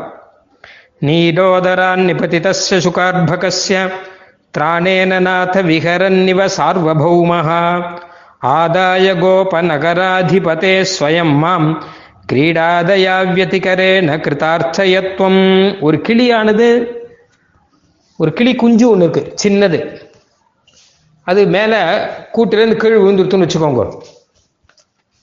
அந்த கிளி பெருசு இருக்கும் இல்லையோ? அம்மா அப்பா கிளி. அதெல்லாம் இப்படி இறை தேட போயிடுத்து இந்த குஞ்சு மரத்து மேலே இருக்கிற குஞ்சு அங்கிருந்து கீழ் விழுந்துருத்து அப்போ என்ன பண்ணுவான்னா அங்கே ஒரு ராஜா அந்த பக்கம் போனான். ஐயோ குஞ்சு குழு விழுந்துருத்தேங்கிறதுக்காக அதை எடுத்து வளர்த்து அதுக்கு ஆகாரங்கள்லாம் கொடுத்து லீலையாகவே அதை பார்த்து சந்தோஷப்படுவான் நல்லவனாக இருந்தா இல்லையா? அந்த மாதிரியாகத்தான் நான் இருக்கேன். நானும் சுயமா எனக்கு ஒன்றும் ஆகாரத்தை சம்பாதிக்க தெரியாது சுயமா பறக்க தெரியாது. நானும் கீழே விழுந்துட்டேன். அந்த ராஜா எடுக்கிற மாதிரி நீரே தான் எம்மை எடுத்துருள வேணும். எனக்கு வேற எதுவும் தெரியாது இல்லையோ? அதனால நீரே தான் ஒரு ஜீவாத்மாவை எடுத்து நீரே தான் அந்த ஜீவாத்மாவுக்கு ஆகாரங்கள்லாம் கொடுத்து சுதர்சன பாஞ்சஜன்யங்கள் கொடுத்து அது சொல்றதுக்கு இந்த மூன்று திருவா திருவந்தாதி முதல் திருவந்தாதி ரெண்டாம் திருவந்தாதி மூன்றாம் திருவந்தாதி எல்லாத்தையும் கொடுத்து நீரே தானே பரம அனுகிரகம் பண்றீர் என்பதை உணர்த்தும் விதமாக இங்கே இந்த உதாரணத்தை சொல்றார். சுவாமி தேசிகனுக்கும் கிளிக்கும் நெருங்கின சம்பந்தம் உண்டு. பல இடங்கள்ல மடக்கிளியை கைகூப்பி வழங்கினாலேன்னு சொல்ற மாதிரி தம்மை கிளியாகவே சுவாமி தேசிகன் சாதித்து கொண்டிருக்கிறார். நமக்கெல்லாம் இந்த மாதிரி ராஜகுமாரன் கிளியை எடுத்து காப்பாற்றுவதா போலே நம்ம எல்லாம் பெருமாள் தானே எடுத்து இந்த மாதிரி நல்ல விஷயங்களை எல்லாம் கொடுத்து நம்மை காப்பாற்றி கொண்டிருக்கிறான் அப்படிங்கிறது இதனுடைய சாரம். ஆத்மோன்னதிம் பரநிகர்ஷம் அபீக வாஞ்சன்னு நிம்னேபி மோகஜலதௌ நிபதாமி பூயகா நமக்காக சுவாமி தேசியன் அருள் செய்த வார்த்தைகள் எல்லாருக்கும் ஒரே ஆசைதான். என்ன கேட்டால் நான் தான் பெரியவனா இருக்கணும். ஆத்மோன்னதி. தன்னை பற்றி சொல்ல ஆரம்பித்தால் நிறைய சொல்லுவோம். நான் இப்படிப்பட்டவன் அப்படிப்பட்டவன். மேலும் மேலும் நான் இன்னும் நன்னா இருக்கணும். நிறைய ஐஸ்வர்யம் வேணும். நிறைய புகழ் வேணும். இப்படின்னு எல்லாருக்கும் இதே ஆசை. இது ஆசை மாத்திரம் இருந்தால் கூட பரவாயில்ல. ஓரளவு தப்பு கிடையாது. அவன் நன்னா இருக்கக்கூடாது. இன்னொருத்தன் இருக்கான் இல்லையோ? அவன் என்ன காட்டிலும் கீழே இருக்கணும். நான் எல்லா விதத்திலையும் மேலே இருக்கணும். நான் செல்வத்தினாலே நான் தான் உயர்ந்தவன்.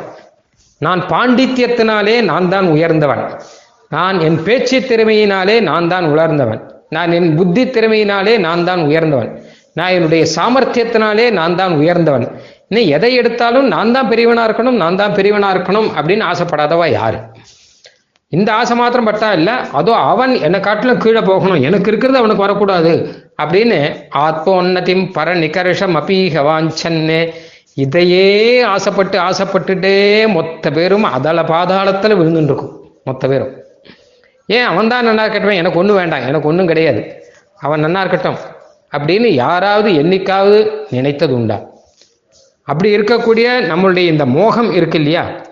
இதிலிருந்து மோக ஜலதோ நிபதாமி பூயா. ஒரு சமுத்திரத்தில் விழுந்துட்டா எப்படி வெளியில வர முடியாமல் தவிக்கிறோமோ? அந்த மாதிரி இந்த ஒரு மோகம் நான் தான் பெரியவனா இருக்கணும். நான் தான் எனக்கு தான் புகழெல்லாம் வரணும். இன்னொருத்தர் புகழ்ந்துட்டா பொறுக்காது. அவட புகழறாரே அப்படின்னு பொறுக்காது. இப்படி ஒரு மோக ஜலதியிலே மோக சமுத்திரத்திலே நான் விழுந்து கிடக்கிறேன் என்பதாக நம்முடைய நிலைமையை அழகாக எடுத்து சொன்னார் சுவாமி. எல்லாத்துக்கும் மேலாக எம்பெருமான் கிட்ட ஒரே ஒரு பிரார்த்தனை.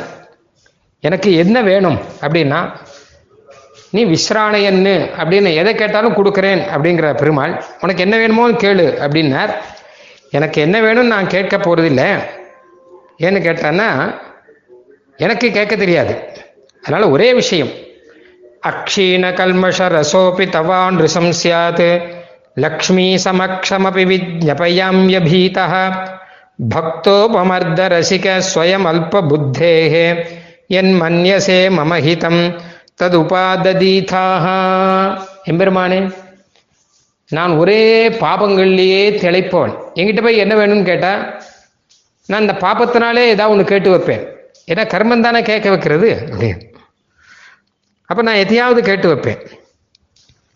எனக்கே புகழ் வேணும். எனக்கே ஐஸ்வர்யம் வேணும். இப்படிலாம் ஏதாவது கேட்டு வைப்பேன். நான் அவனை காட்டிலும் பெரியவனாக இருக்கணும். இன்னும் இல்லாட்டா அவனுக்கு ஒன்றும் போகக்கூடாதுன்னு இதையெல்லாம் கேட்பேன். வேண்டாம்.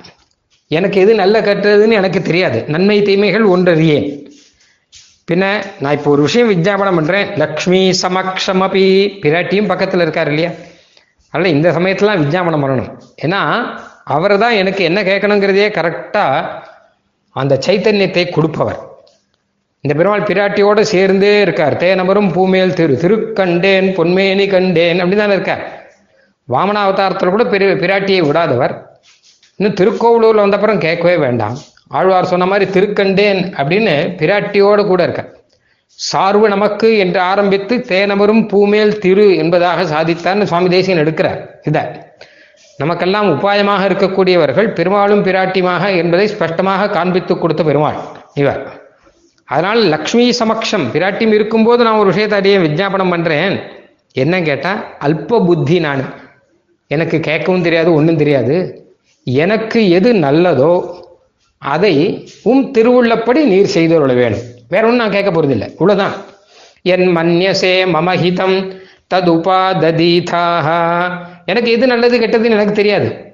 அதனால் எனக்கு எது பரமஹிதமோ அதை நீரே அனுக்கிரகம் செய்ய வேண்டும். அதனால் அது என்ன என்பதை நான் சொன்னால் அது தவறாக போய்விடும் என்பதாக இந்த ஸ்லோகத்தை சாதிக்கிறார். அடே எனக்கு தோன்றுவது இந்த ஸ்லோகத்தை தான் நாம் எப்போ எப்பவுமே சொல்லணும் என்பதாக. ஏன்னா கண்ணாபனான்னு கேட்டால் நமக்கு எதுவும் கேட்க தெரியாது. அதனால பெருமாள் கிட்ட கேட்கறது ஒன்னே ஒன்று தான் நான் அல்ப புத்தி பக்தோ பமர்த ரசிக ஸ்வயம் அல்ப புத்தேஹே. என் மன்யசே மமஹிதம் ததுபாததீதாக அடியனுக்கு நல்லது எதுவோ அதை பார்த்து தேவரீரே அனுகிரகம் செய்ய வேணும் என்று பிரார்த்திப்பது தவிர வேற எதுவும் நாம் செய்வது உச்சிதமாக இருக்காது. அல்ப புத்தியானவர்கள். இதை சுவாமி தேசியன் நமக்கு ஆச்சரியமாக வழிகாட்டினார். ஆக முக்கியமான ஒரு ஸ்துதி அனுபவம் நிறைந்த ஸ்துதியிலே ரொம்ப ரொம்ப முக்கியமான ஒரு பிரார்த்தனையும் கடைசியிலே வைத்து சுவாமி தேசிகன் இந்த ஸ்தோத்திரத்தை சாதிக்கிறார். இந்த மாதிரியாக இன்னும் பல திவ்ய தேச அனுபவம் தொடர்ந்து பார்க்கலாம். கவிதார்க்கிக சிம்ஹாய கல்யாண குணசாலினே ஸ்ரீமதே வெங்கடேசாய வேதாந்த குரவே நமஹ